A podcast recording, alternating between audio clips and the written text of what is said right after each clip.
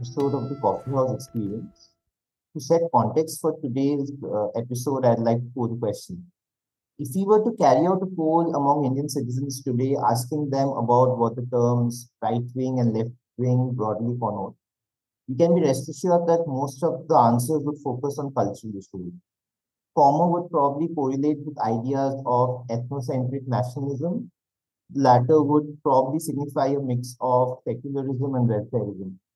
The post 1991 consensus on either side would imply that economics would be the preserve of technocratic policy, while uh, the political landscape would be somewhere apart, where, which is uh, kind of in working in isolation. So economic policy making would be technocratic while politics would take its own course. In today's episode, we are going to discuss about an era where the primary area of contestation lay in the economic ideas for the nation that we were about to build post-independence in 1947. The Swatantra Party took on the mantle of challenging the Cong Congress's hegemony by representing a liberal free markets alternative to the Congress. To discuss uh, this topic, uh, Professor Aditya Balasubramanian joins us, and we'll be discussing his latest book, Towards a Free Economy, Swatantra and Opposition Politics in Democratic India. He is a senior lecturer in history at the Australian National University, and his research focuses on modern South Asia. Welcome, Aditya. Thank you so much, uh. It's a real pleasure to be on the Coffee House experience, and uh, I think uh, it's uh, it's really great to be able to have a chat uh, with people who have you know had a chance to read and uh, and and engage with the ideas of the book. So I'm I'm really delighted to be here. Thank you. Think the first question uh, that uh, is very apparent. It's more a personal question than about the book. What actually interested you in uh, the Swatantra Party and the ideological space that it represented? So two uh, hypotheses I would have is you essentially wanted to trace the evolution of ideas in India and how one idea uh, became more popular than the other, or vice versa? Or were you interested more in the institutional dynamics in the Swatantra Party and how it could not probably sustain itself in the long term? Yeah, so I guess I would sort of take a step back. I think these are both uh, both uh, questions that I am interested in, became quite interested in. Uh, I think that sort of to take a step back, uh, I grew up in the Indian diaspora. I was born and raised outside India, um, but my parents, you know, maintained their Indian citizenship, and I was lucky to be able to spend maybe two or three months uh, a year in India um, during my holidays and all of that, and a very large and loving kind of extended family. Um, and I suppose growing up in the US mainly in the 1990s uh, and coming to India every year, I kind of saw brief sort of snapshots of India, right? Um, of course, from a particular particular you know position, um, but and I think that the uh, the, the, the people who, with whom I was in contact right the, the milieu within which um, you know my family members were located was one that had been was being impacted pretty substantially by the liberalization of the indian economy so in a way this right. is sort of first-hand visuals of um, things that you know new restaurants popping up new companies new stores uh, you know certain kinds of conversations that you have with people. Everybody's going off to the us so you're kind of you have these uh, observations that i was that you know i was making. Stuff that you watch on television you know the birth of cable television in india uh, it was a sort of extraordinary thing for me to see the prices that was being offered so all of the kinds of those sorts of things um, got me interested in what was taking place. And so i was interested and of course you would hear a certain kind of triumphal narrative that if only we had done this earlier uh, right um, now i don't I, I think that that's a very kind of superficial way of thinking about things. I think there was a rationale, as I tried to outline in the first chapter of book about India doing why it did what it did. And you've, you've had a chance to speak to Nikhil Menon. There were certain um, things that India achieved. Um, you know, we always right. think about how could things have been better, but we never think about how might things have been worse. Um, and so, what I was interested in actually was to think uh, you know, about what was the, was this ideological landscape uh, present before uh, for uh, you know the liberalization of the Indian economy, and what were the sort of ways in which um, it gained purchase, and what were some of its limitations? So, and the way that I came to that, right, was actually you know I was doing a project on uh, John Kenneth Galbraith, who the economist, uh, who uh, was sent to India to be John F. Kennedy's ambassador to India in the 1960s, and then got involved, uh, you know, in the with uh, during the period of the India India China War. Um, right. And it's interesting because while he showed up in you know in the 60s to be ambassador, he had been visiting India since the 50s, um, and he had uh, and he was considered to be you know a sort of liberal uh, Keynesian type of economist. But in the Indian context, he had said that he I think he once called up or spoke to Milton Friedman and said, "Look, there's any place where your ideas would uh, benefit from greater appreciation, it might be here in India." Um, but you know, he was part of a, a, sort of wide range of economists who came to India to the ISI in the 1950s, as I'm sure you would have, the Indian Statistical Institute, um, right. Mahalanobis invitation, as, as Nikhil would have told you. Um, but while I was reading about this period and I was making visits to this Kennedy Library in Boston and whatnot, I also got a lot of newspaper clippings and correspondences in which it turned out that there was actually an Indian critique of planning that was taking place uh, from this perspective. Um, and that got me interested in then the political basis of this. And there was a lot of discussion of this Swatantra Party. So that's kind of what uh, where the project started, and I just kind of went went running with that. I mean, that was the foundation for my undergraduate thesis in 2013, and then I kind of picked it back up uh, a year later uh, for my and started you know working with my PhD, and I suppose I've kind of run with that, and you know now it's finally you know out uh, on its own in the world. So it's a long answer, maybe too long to your question. it's not a very long answer. So uh, it's interesting, right? So uh, the, the, the thinkers you mentioned uh, have yep. quite a significant amount of import in India. In fact, uh, there was this phase in the late 2010s when uh, Center for Civil Society brought out a bunch of booklets, right? Where yep. one of the booklets was essentially Milton Friedman coming to India in the early 1960s, late yep. 1950s, and his critique of what C. Rajagopalachari dubbed as the license and permit Raj, and how right. India could free up its markets in some form or shape. So, moving forward, probably it makes sense to understand uh, the lay of the land, uh, the kind of socio-economic scenario in which the Swatantra Party uh, was born. If you could probably lay out the land for us. Yeah, yeah, absolutely. So, in India, you have at this time, um, at the center, uh, you have a powerful central government, right, uh, dominated by elected officials of, uh, well, the legislature is dominated by elected officials of the Indian National Congress, right? The administrative machinery of Indian government uh, is controlled um, by sort of cabinet uh, that is uh, you know dominated by the personality of Jawaharlal Nehru uh, after the death of Patel in 1950.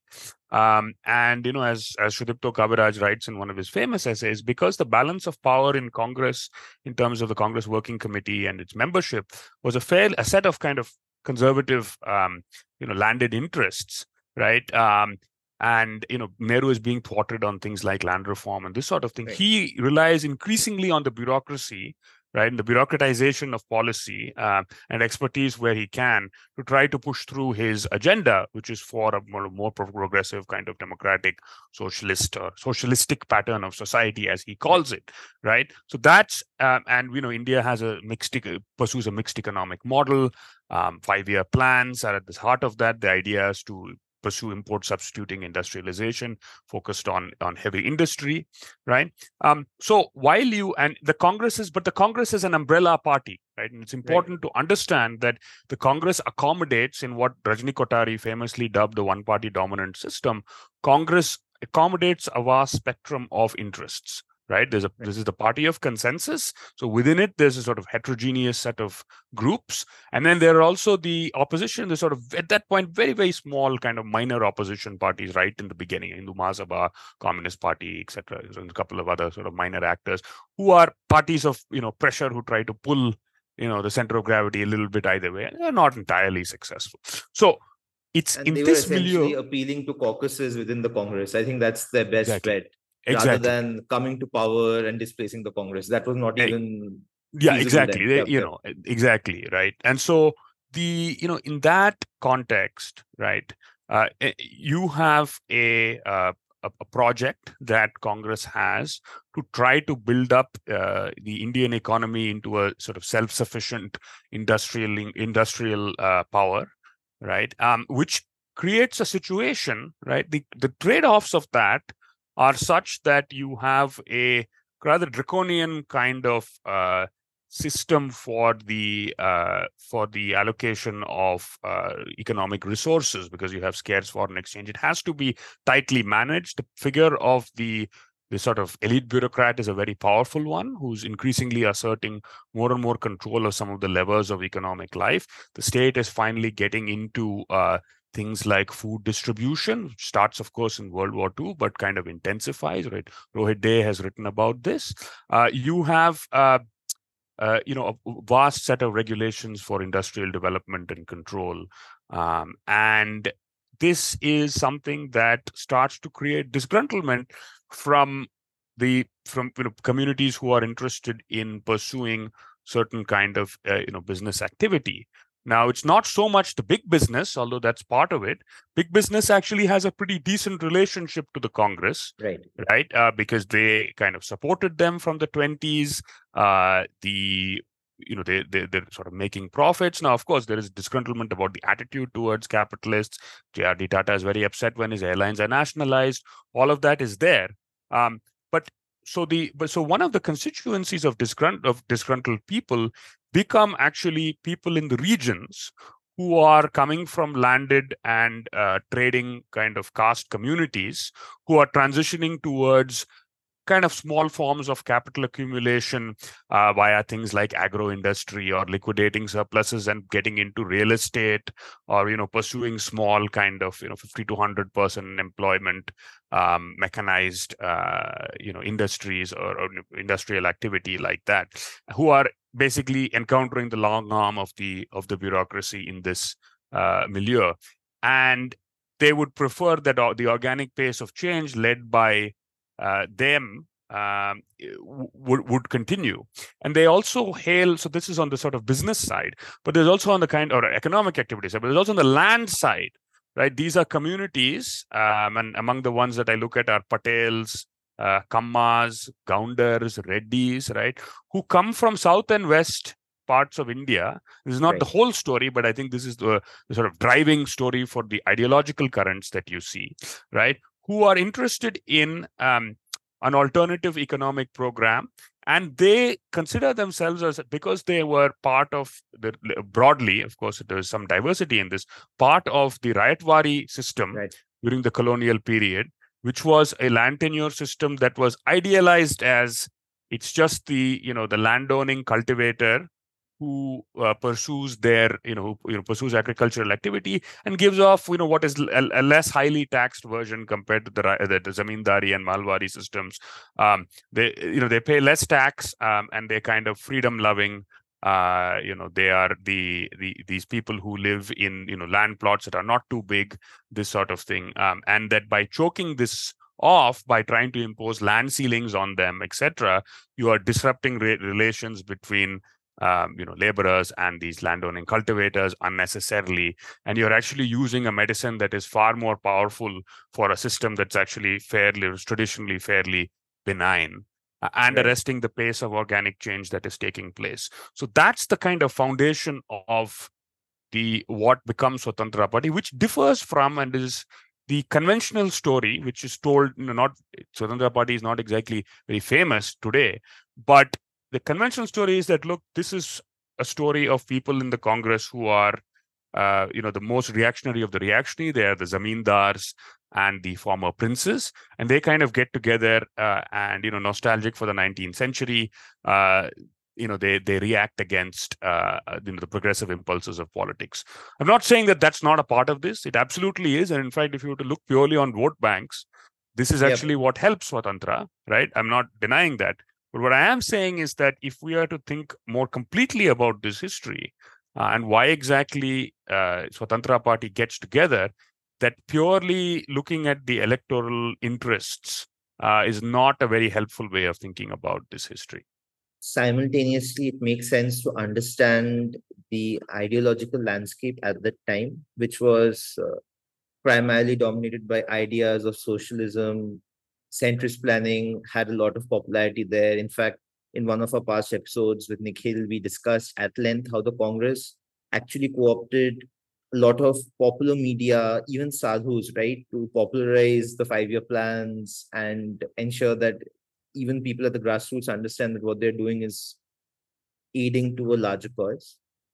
In this milieu, it makes sense to trace the ideological journey of someone like a Ranchhod Das Lotwala, the Lotwala yep. specifically, and uh, how the Libertarian Social Institute came about in Bombay. If you could speak about the Lotwalas and I think here, uh, in tracing his ideological journey, it makes sense to also speak about how he flirted with anarchism, communism, and uh, I think this is a recurring theme throughout your book, right? They all are enamored uh, by uh, communism and they really believe in the ideology. But 1939 marks like this watershed point, right, for them where uh, Stalin becomes increasingly dictatorial.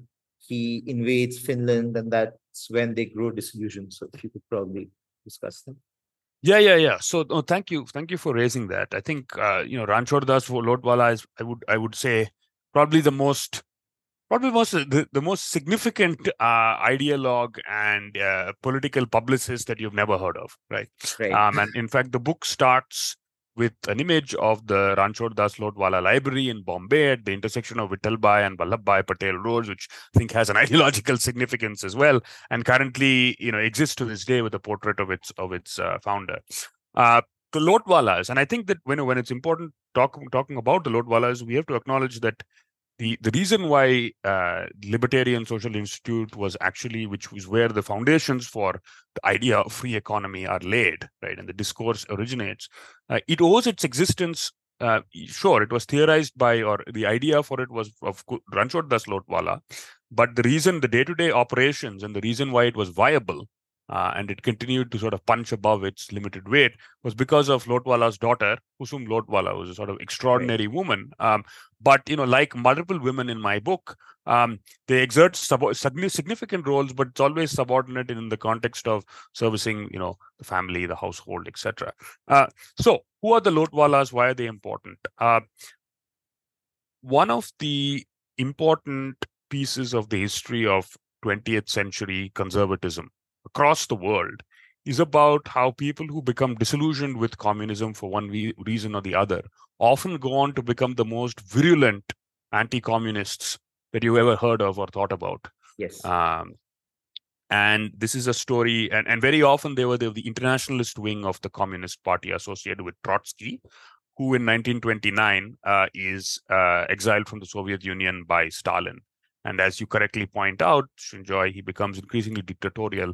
And a lot of people who are fellow travelers, etc., grow quite disillusioned. Um, another person in my book is a guy called Philip Spratt, who was sent yep. to kind of blow up India, as he writes in his memoirs, um, and then becomes responsible for the Libertarian Social Institute in Bangalore. In fact, I, I, the first place where I actually encountered uh, Philip Spratt was Ramchandra Guha's latest right. book, where he actually wrote about uh, foreigners in the Raj who actually worked for India. So Philip Spratt has this entire vivid section about. Yep.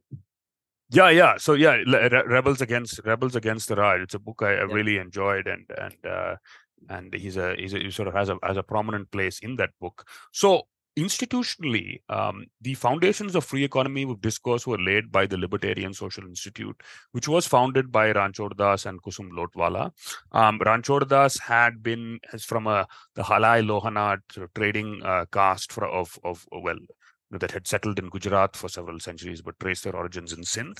And his own family had moved to Bombay in 200 about 200 years ago or before you know he was born uh, they were flour traders and he kind of mechanizes the operation uh, and you know starts to own a couple of mills in the uh, Girgaon area. Uh, his he has a kind of modernist take. He's an fa- example of the sort of new nuclear family of the 1920s in Bombay, and the public figure that um, uh, Mukherjee talks about in her wonderful book about cinema in Bombay in the 1930s. And he through his the money that he makes particularly after securing a uh, monopoly of flour contracts for the army in bombay during world war one starts to become a patron of various political causes. And a number of these causes are not necessarily you know I, th- theoretically reconcilable with each other but they have one thing in common which is that they're against imperialism. So he funds everything but and becomes the most substantial patronism, patron of communism in India. So in a way, while I am writing a history of uh, Indian economic conservatism and the right, um, I'm also, I think, I think what's interesting is the sort of entangled history of left and right here, right? Um, right. And so Lotwala is interested in, I, I, you know, uh, abuses of power and the concentration of power. And so he sort of slowly becomes uh, interested in libertarianism um, and a kind of decentralized political economy which of all people you know despite the fact that he's read your proudhon marx you know all sorts of rudolf rocker uh, as practiced uh, as theorized and practiced by an american advertising man called ralph borsodi who sets up these utopian communities in rural new york um, in which they try to experiment with a model currency in which you know you the lending and such takes place without interest and whatnot all of these experiments of course fail uh, but it's the the their radical thrust um, and their decentralist uh, impetus that really excites Lotwala. And so, and he's also in touch with the anarchist whom my friend, um, uh, what's his name, Ole Birk Laursen has written about MPT Acharya, uh, who introduces him to uh, sort of uh, the, the left anarchism uh, as well. Right. But slowly he starts to see that in the context of India at the time, right, uh, there is a certain proclivity towards uh, left wing ideas.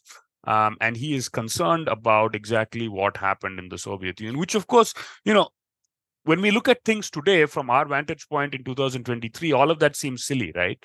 You know nehru dismisses the communist government. How substantially right. communist was india ever really you know all of that.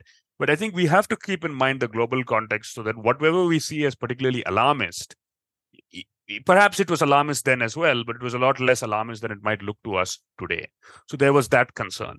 And so what happens is that he sets up this Libertarian Institute. He starts to bring all kinds of literature from the United States and Great Britain that is anti-communist pamphlet literature, and people from there are all too happy to give it to him.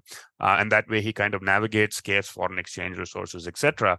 Um, but what's important is that his libertarian Indian the, the, the, libertarian magazine of Kusum and Ranchhod Das is embedded in a network of other journals that are expressing concern with uh, Nehruvian economic policy in the era of the and and other aspects of Nehruvian policy in the Cold War era.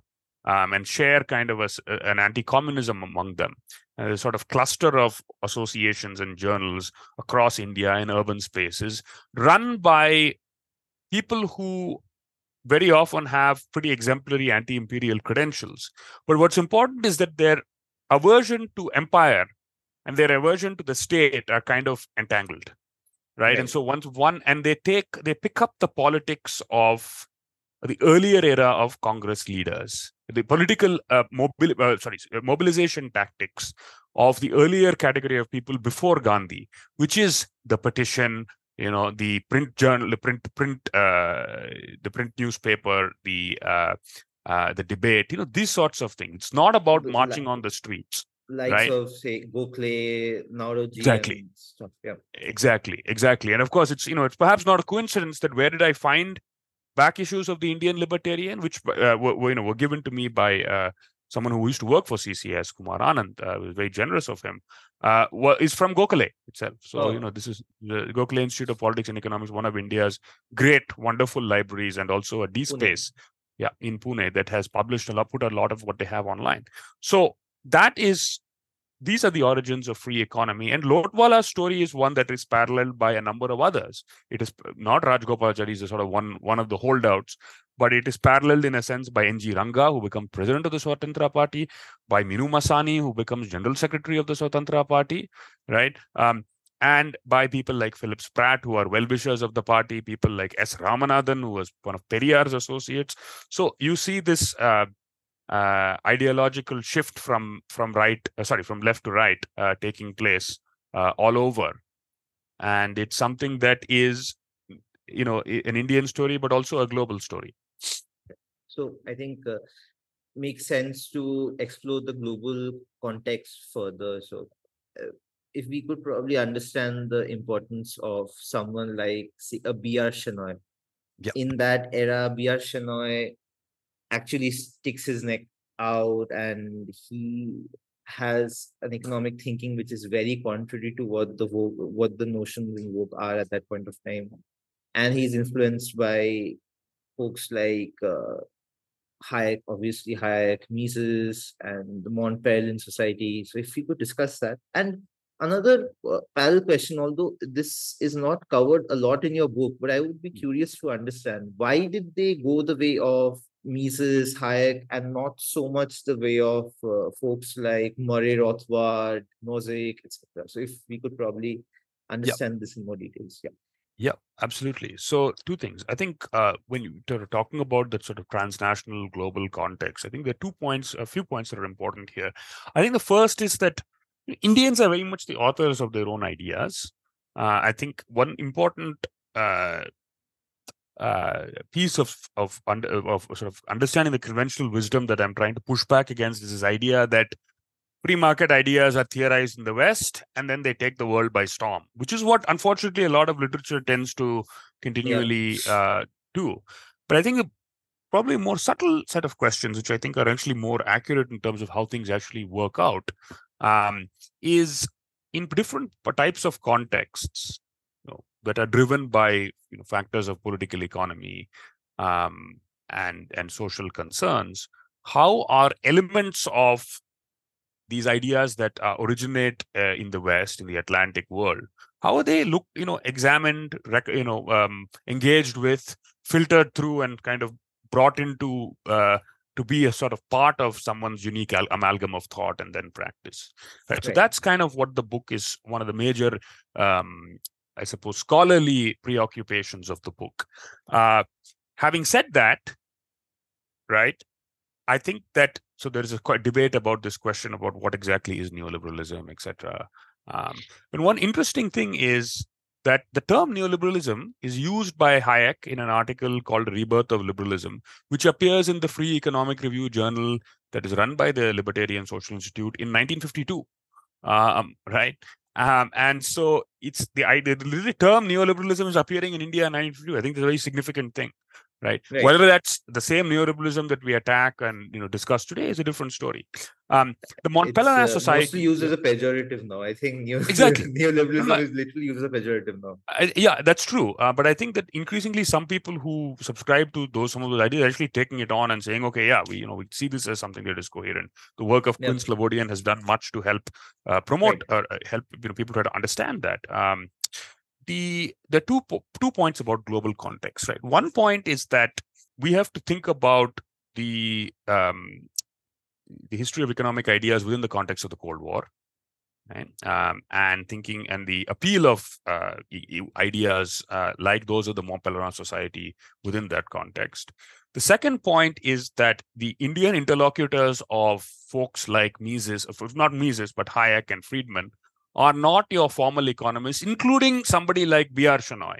Okay, right. because B.R. Shenoy, while he has published in Quarterly Journal of Economics and, and this sort of thing, by the time that he is involved with advising the Swatantra Party and this sort of thing, as I've written another piece in actually in Ramchandra Guha's Festschrift um, uh, called, you know, Alone at Home uh, Among Friends Abroad, uh, Shenoy is somebody who by this time has shifted pretty much to public affairs commentary right? He's right. not sitting and writing academic journal articles and his tone is taking on an increasingly uh, polemical hue.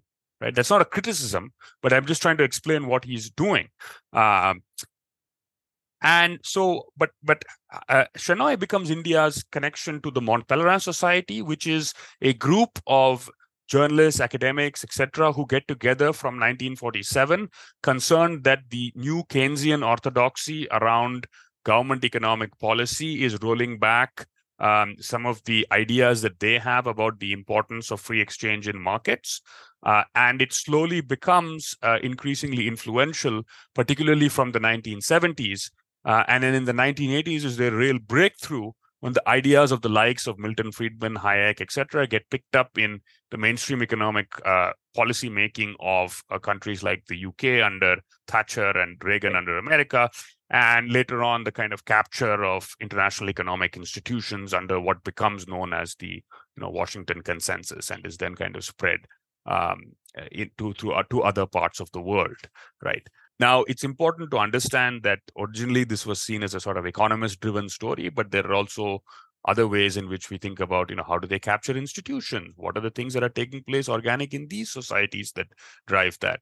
So I would argue that India is a part of this story, but it is not that these ideas are, you know, driving the Swatantra party uh, forward like nothing else. It is some they, their ideas are presented selectively and this to gets to your question about why mises and hayek and not murray rothbard and nozick it's also a question of who is br shenoy encountering? What is uh, the foundation for economic education in new york actually supplying lodwala and they are not excerpting the likes of nozick they're excerpting mises for polemical intent because they're a libertarian think tank that needs to spread uh, their ideas right so it's this sort of thing that is uh, that is taking place. So India gets a selective picture um, and tries to Indians get a selective picture, and people like Rajagopalachari pick up certain points around things like inflation, uh, around you know the problems with excess taxation, and put them in in journals. Um, a figure like Shenoy becomes an India informant for the uh, folks in the Mont Society.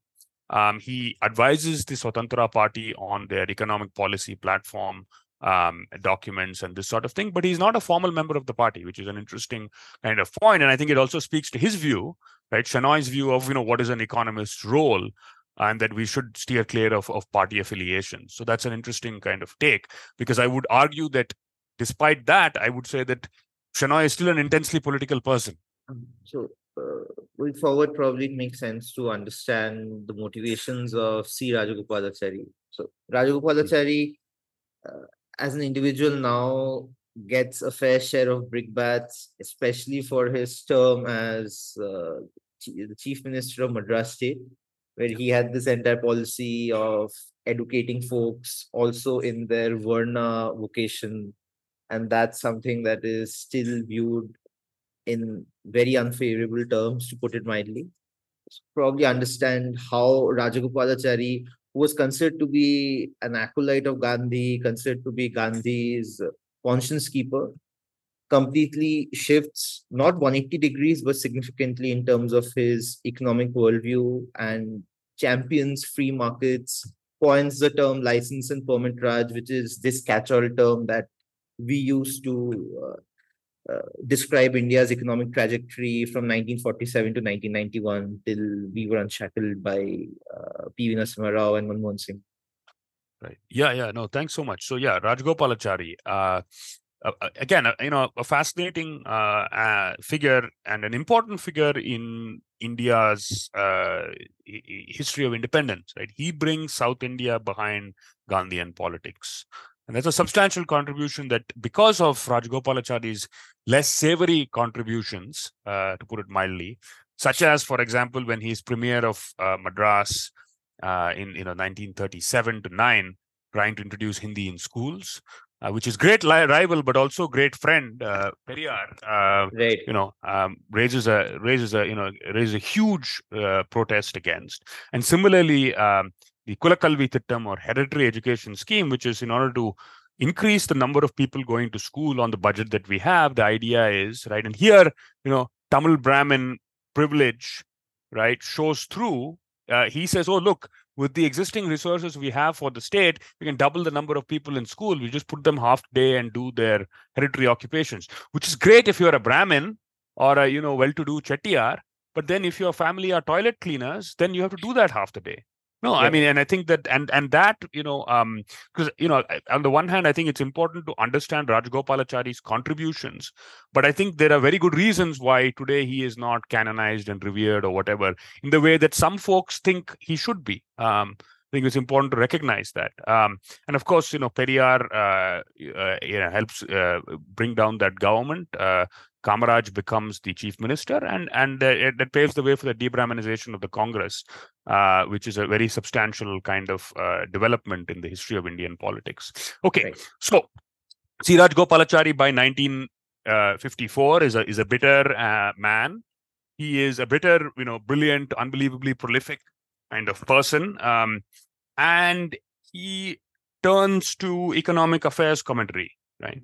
Um, and of course, to writing a you know um, a rendition of the uh, of the epics, you know, Mahabharata and Ramayana, which is written before in Tamil, but they kind of put into English uh, and they're kind of serialized. Many children would have read the Bharatiya Vidya Bhavan's uh, Ramayana, Mahabharata.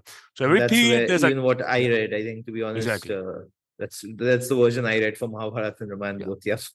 Yeah, absolutely. I mean, he's a Rajgopalachari is just an incredible publishing phenomenon. Something that deserves yep. study um, in and of its own. And he put things into you know concise, uh, readable manner, and that is his great strength. Which is why a guy who never won an election in his life Okay, you become Governor General of India, Home Minister, Premier of Madras twice, Gandhi's conscience keeper, vagera, vagera, vagera.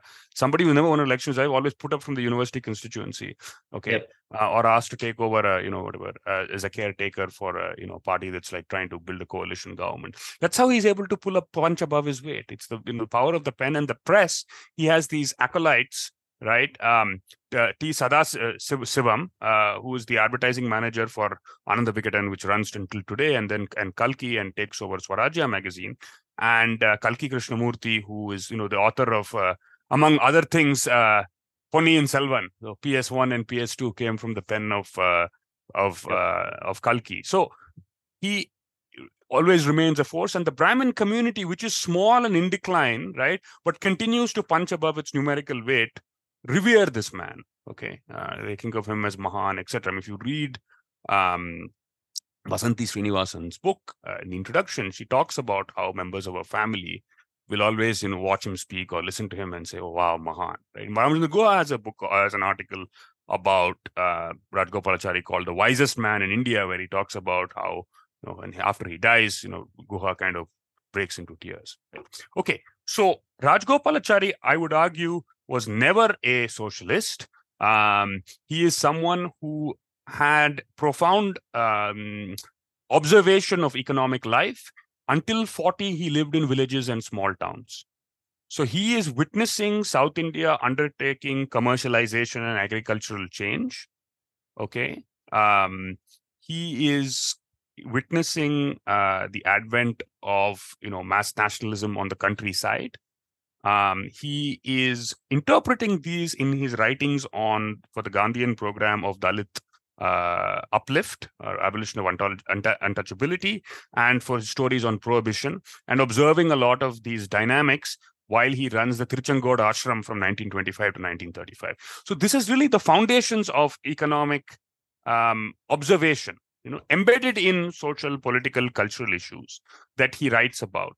And I would argue that there is a consistency between that right um, in society taking you know taking taking uh, you know in, in society changes taking place at that time and the stuff that he writes in the 60s for him you know unlike for a lot of free market thinkers um, the economic is intentionally you know intensely embedded in ethical and moral concerns okay? Right. this is not the idea where it's a sort of different science that you get the economics right things will follow etc etc no he's not that kind. So when we say free market ideas and all of that, yes and no, right? In that sense. Okay, so that's important. Uh, by the 50s, he starts to, to become a critic of Indian economic policy. And his, I suppose, tutor, in a manner of speaking, is uh, B.R. Shenoy. B.R. Shenoy, great. Um, he, but, but uh, Rajgopalachari is also somebody who reads prolifically on his own.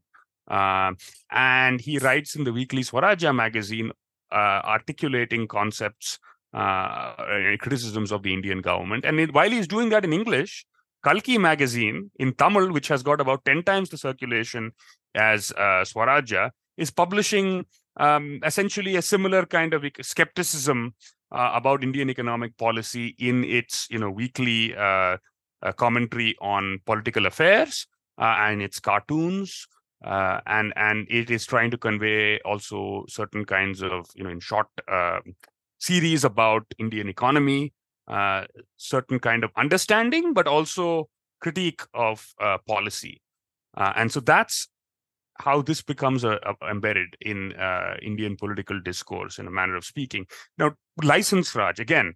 There's a common misconception, right, uh, about what license Raj is.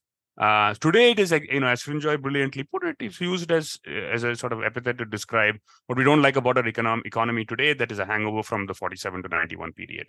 But when Rajgopalachari theorizes permit license Raj, it's a little broader, right? He looks at permits and license Raj as an oligarchic coalition between big business of Congress, sorry, big business that supports Congress, right? That does Birlas effectively. Yeah, exactly um, and yeah, well, and yeah, and others as well. You know, you, you have got your um, who is it? Your, your you know your Ahmedabad, you know, mill owners and all of that as well.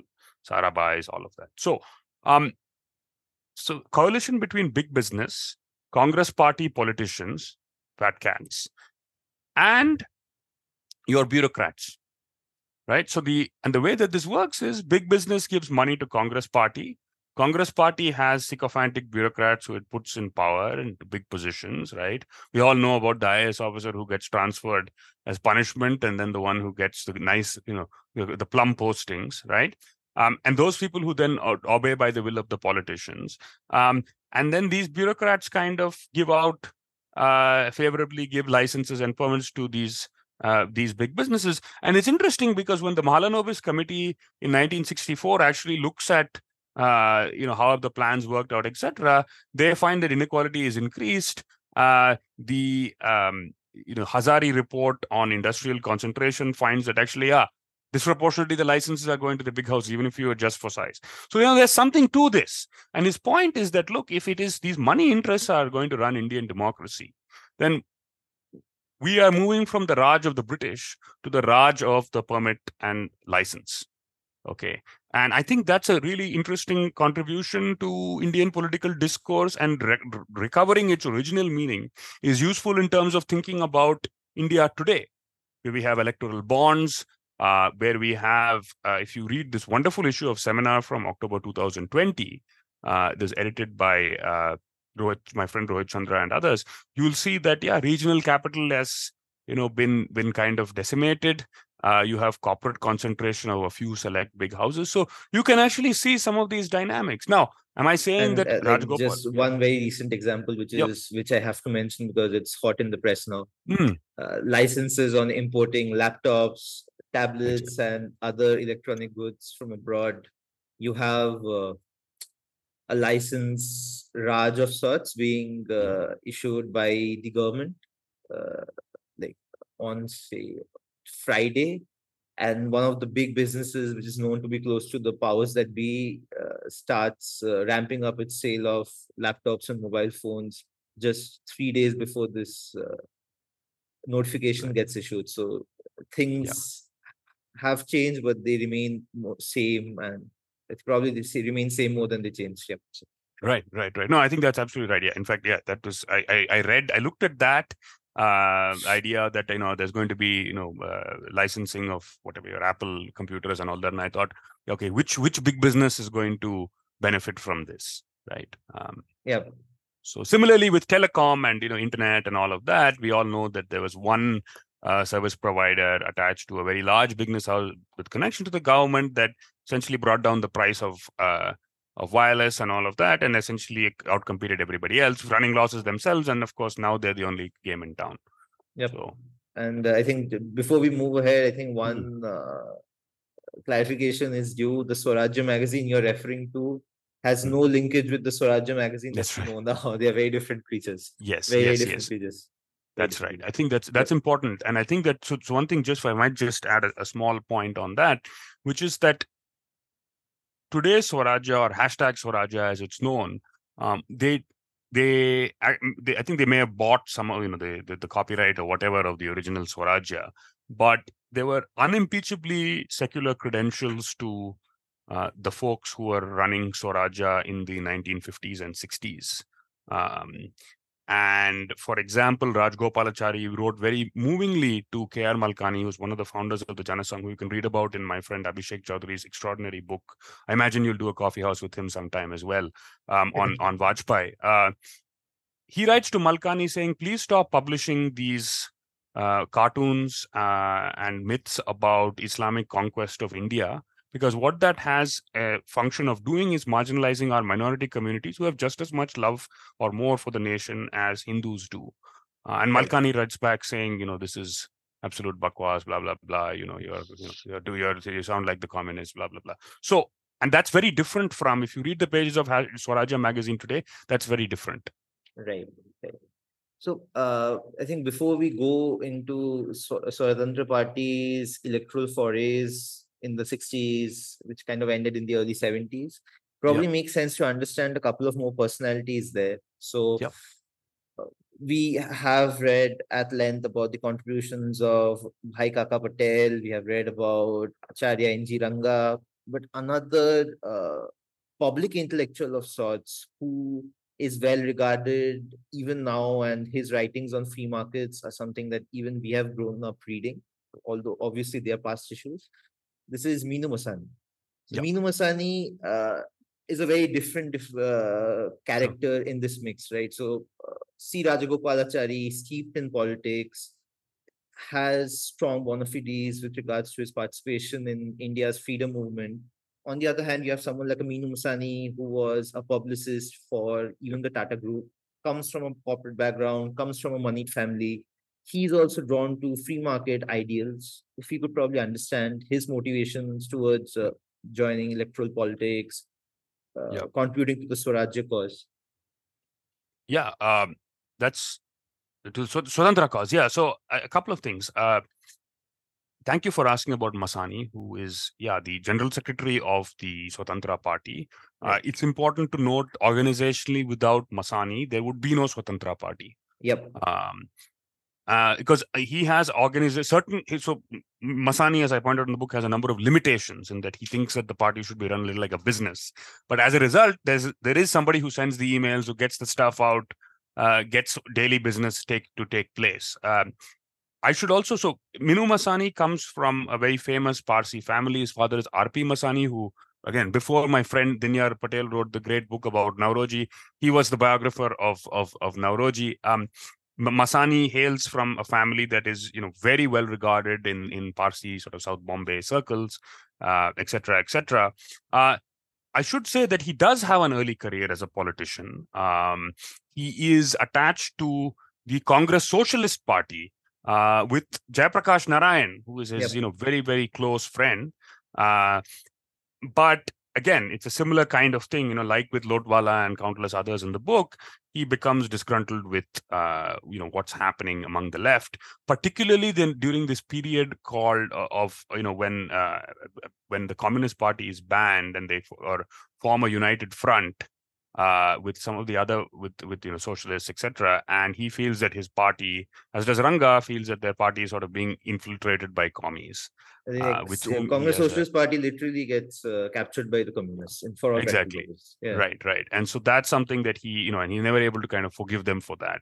So masani is a really interesting person because he is he makes uh, economics or economic uh, economic geography uh, something for the masses. Uh, in the masses, in a limited sense, for mass consumption, I wouldn't say for the masses.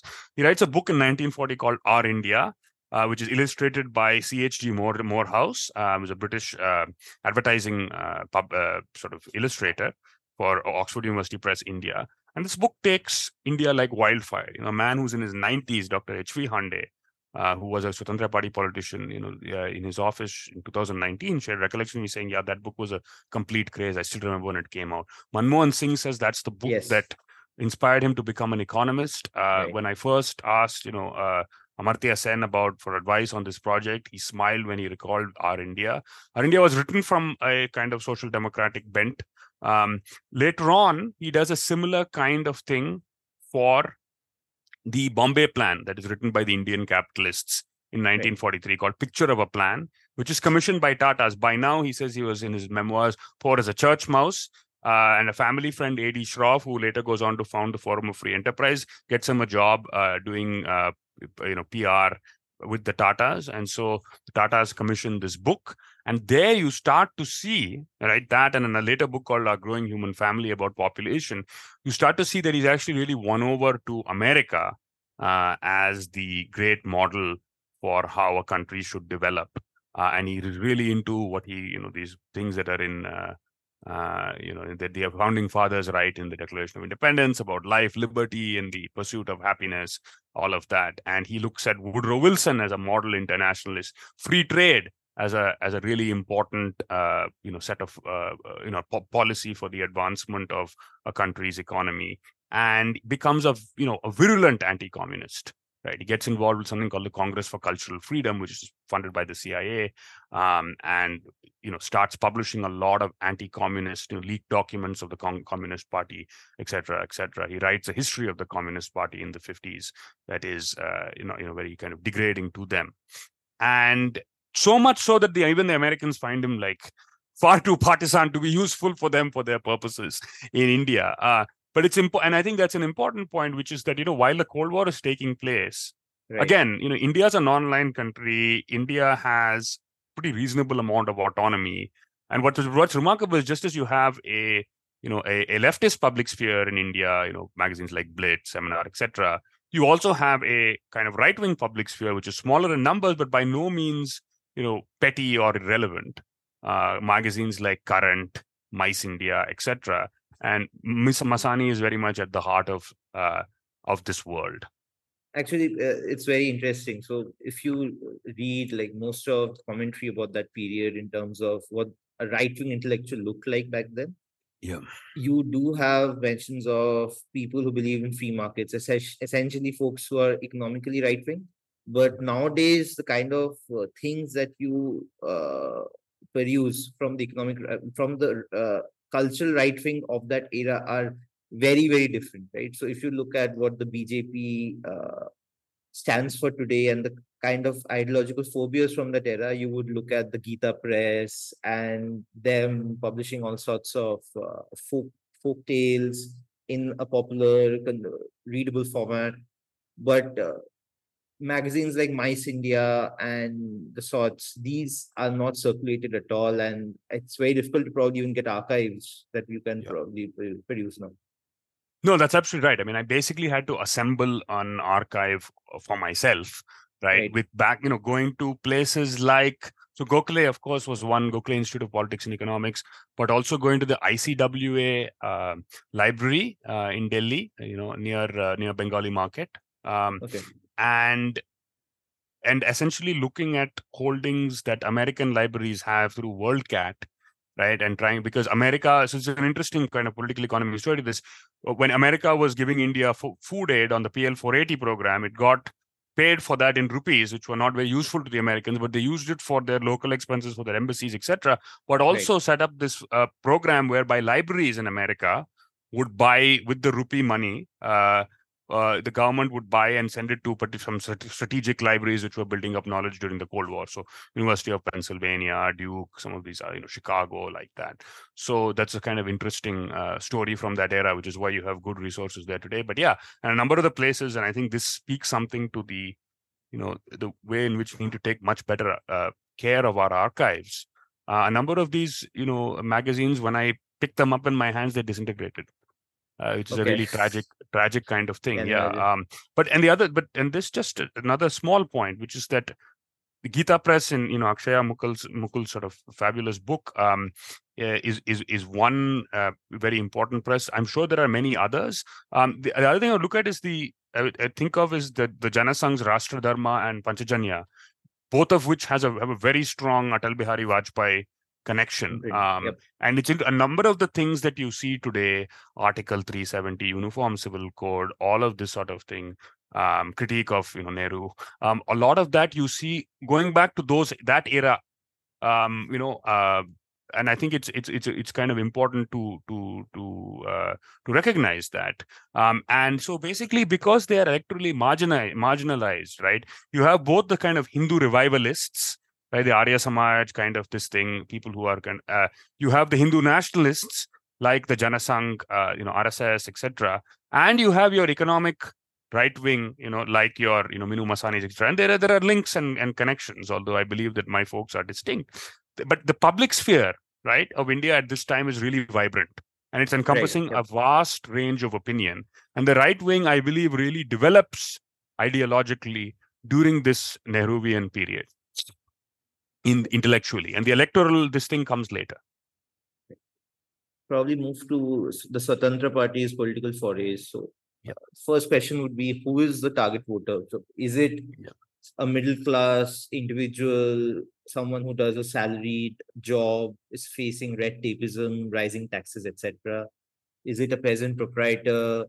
Are these clients of landed interests? Uh, essentially these landed feudal lords uh, maintain these client patron networks and uh, these guys are just disgruntled because those networks have ended due to obvious reasons.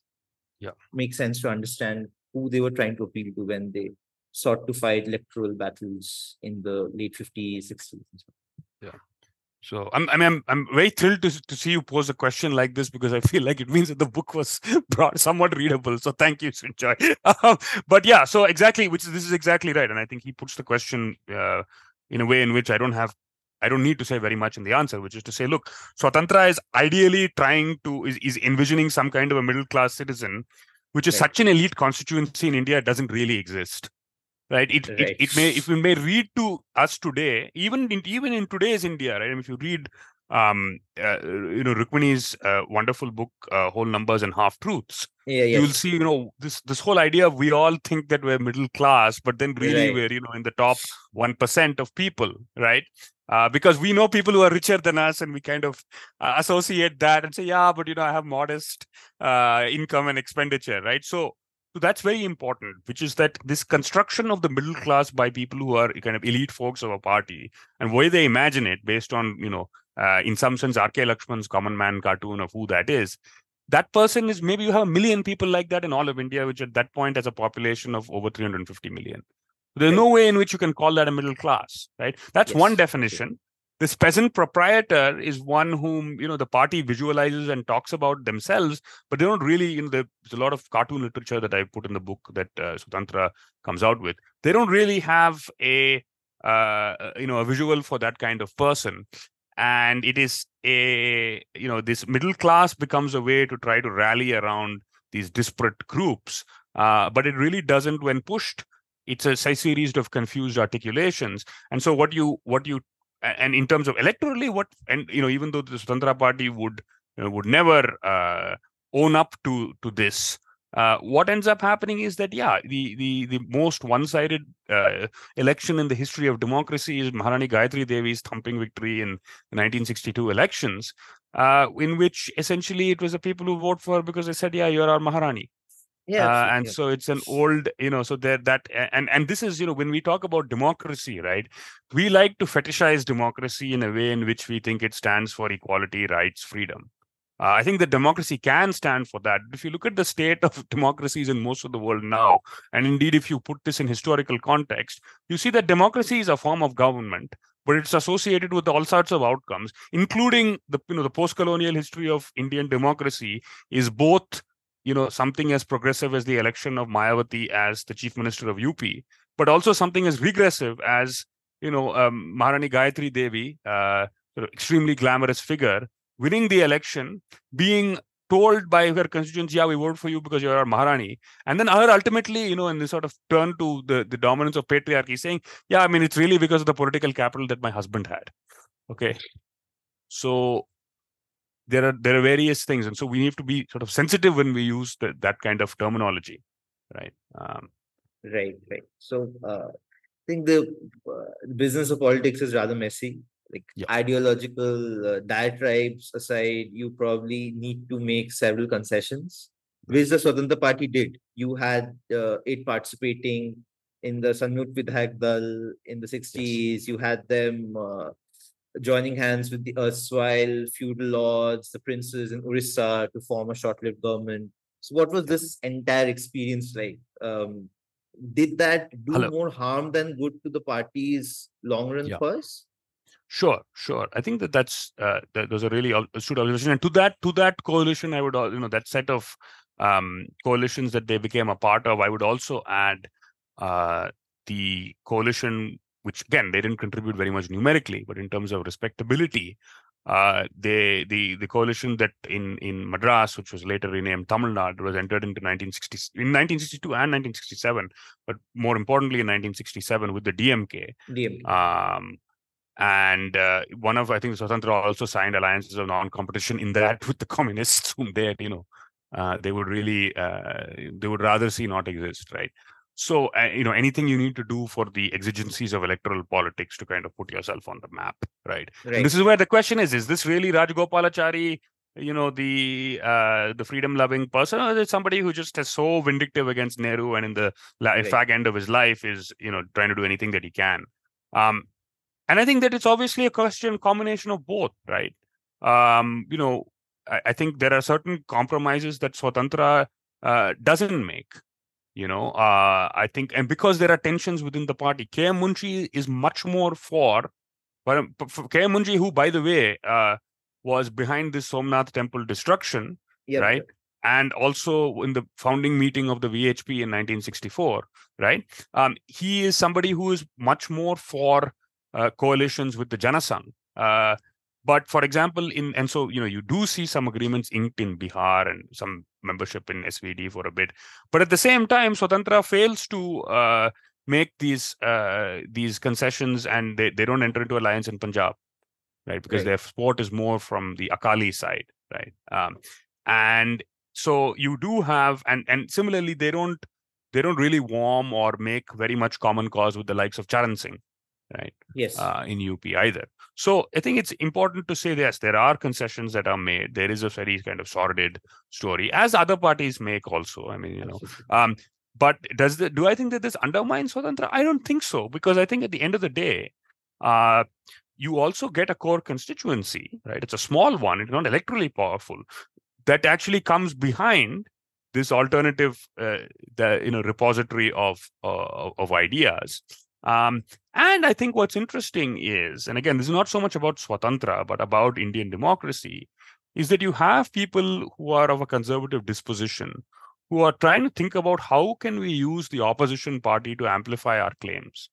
So you have people writing to opposition leaders and saying, look, I need, you know, I've been wronged by the government in a particular way, uh, and escalating their claims, etc. Now, of course, they're also trying to write to the home minister or whatever, but it passes through the desks of figure like Rajagopalachari, etc. Right.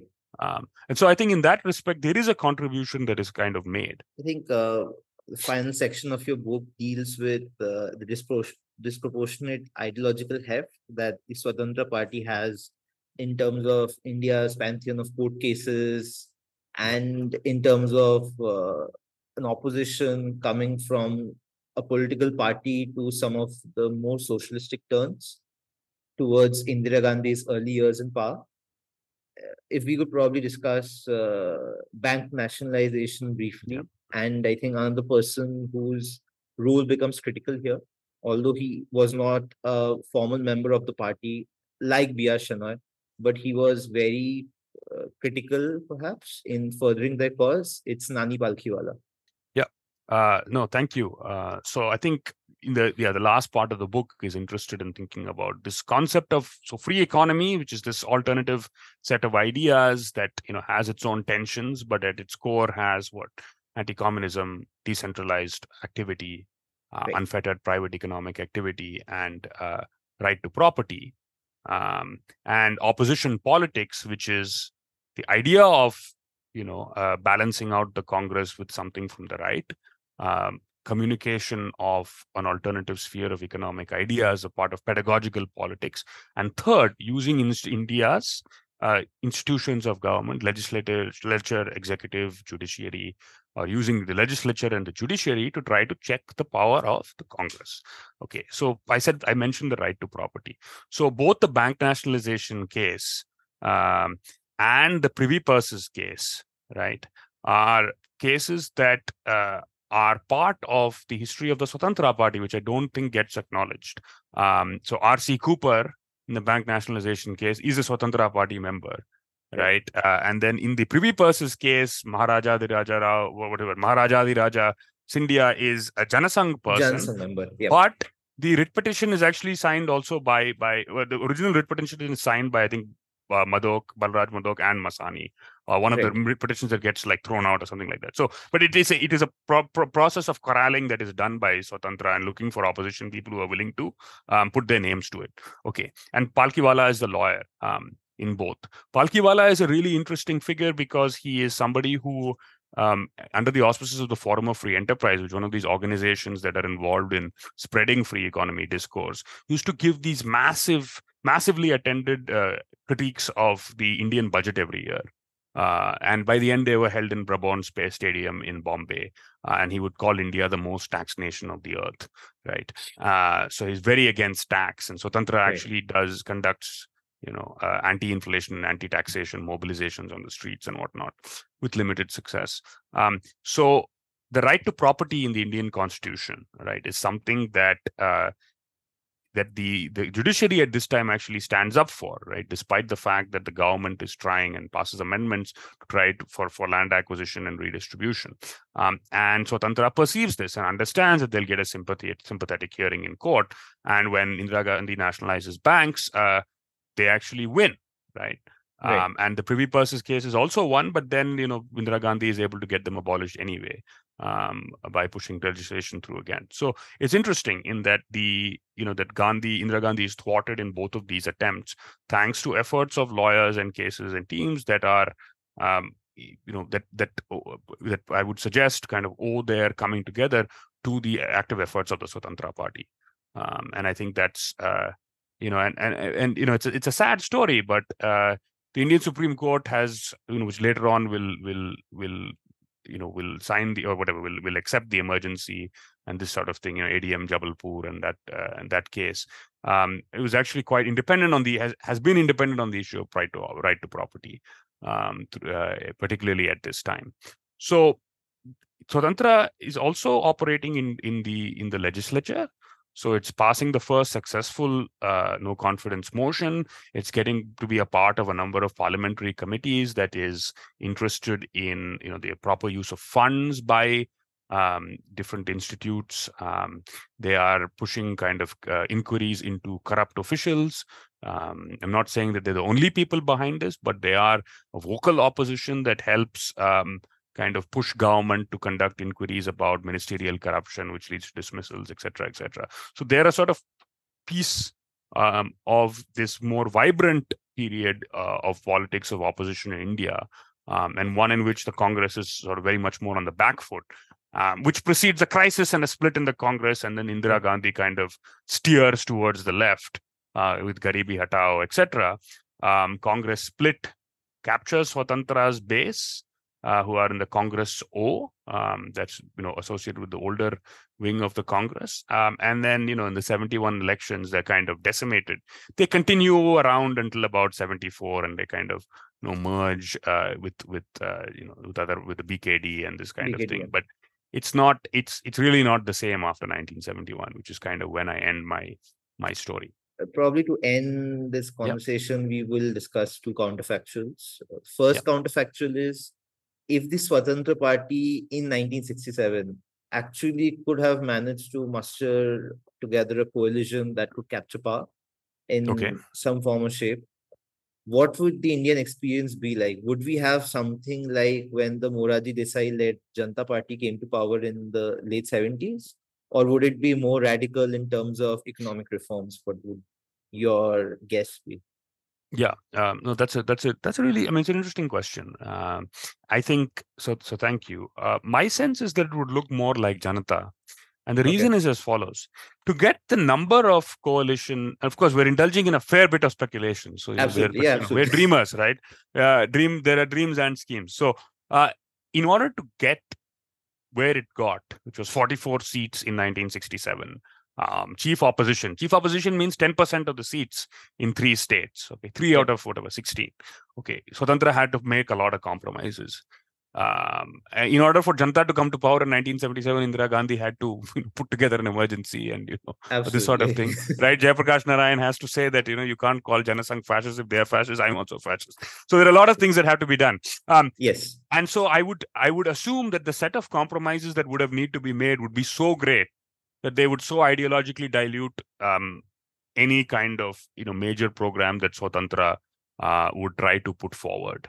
Um, having said that, what might have been possible, right, and which actually happens in a sense through backdoor methods in the 1970s, uh, is if the international situation and situation of foreign exchange becomes uh, so so stark and the deficits become large like they were by the 1960s, uh, there may be may have been uh, the ability, right, to author certain kinds of conditional aid programs that were tied, you know, like in the Shastri years, yes. right, um, to a certain kind of uh, import liberalization and promotion of trades and whatnot. So you may have gotten. Uh, do I think you know uh, you would have necessarily uh, gotten the kind of foreign direct investment or whatever that a figure like Masani is talking about to replace foreign aid and those sorts of things? Probably not.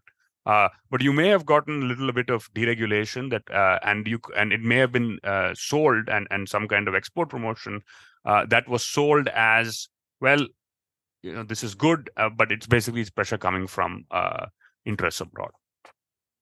Second counterfactual, want to discuss in today's context, where you have these large language models in vogue, you have the advent of artificial intelligence, etc we see increasingly that even though it's covert, but central planning is coming back in some form or shape, where centrally uh, planned schemes, though they don't call it so, uh, yeah. leverage upon large amounts of big data, large computing power, etc., to actually plan on a real-time basis. Because the logic is what Hayek described, right, where you had the use of knowledge in a society that yep. use of localized knowledge is not so relevant anymore because uh, you have big data and computing power making up for it in a scenario like this do you think uh, central planning uh, has a feasible case for it and if say an outfit like swatantra were to come to power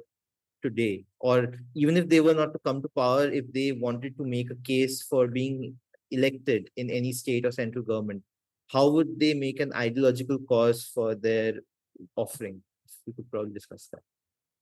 Yeah, that's a that's a that's a tough question. I mean, I think that we do have you know some dimensions of sort of uh, governmental rationality, governmentality that are uh, you know moving in that direction, right? I think if you look at Aadhaar, for example, yes, right, the critique of Aadhaar from the left, right, which I think is a fair, very fair critique, is that it basically produces a surveillance state.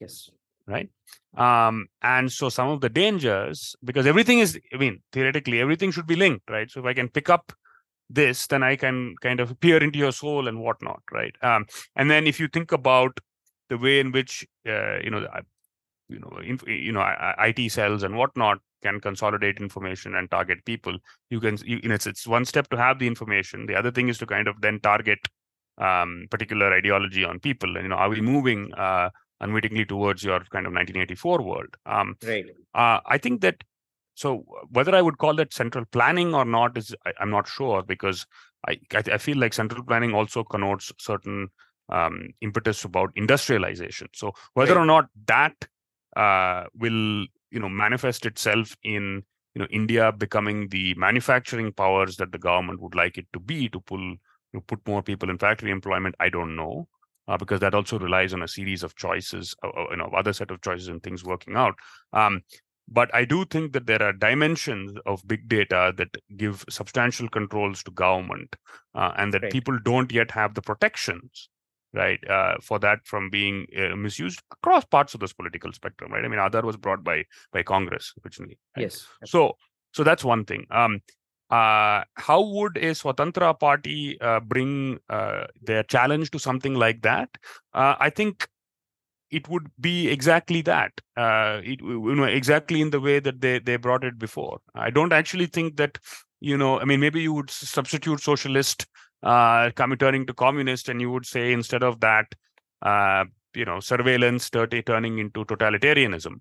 Um, right. But I think the dominant thrust would be would be would be the same in terms of their the rhetoric of freedom that they use voluntary exchange and basically the institutional designs that facilitate voluntary exchange right institutional designs that for voluntary and of course there's an important d- distinction which is that you know uh, the decentralization of economic activity and the decentralization of information right. um, are the different uh, you know is the difference. But i think that that that language would be repurposed to make this critique um, but it's also important to notice that a figure like uh, this this may be the critique that they bring in opposition, but were they to be in government, if you look at Rajagopalachari's record as a minister, as a, sorry, a chief minister, um, it is one in which he displayed fairly authoritarian tendencies and tried to do yes. pretty much everything himself.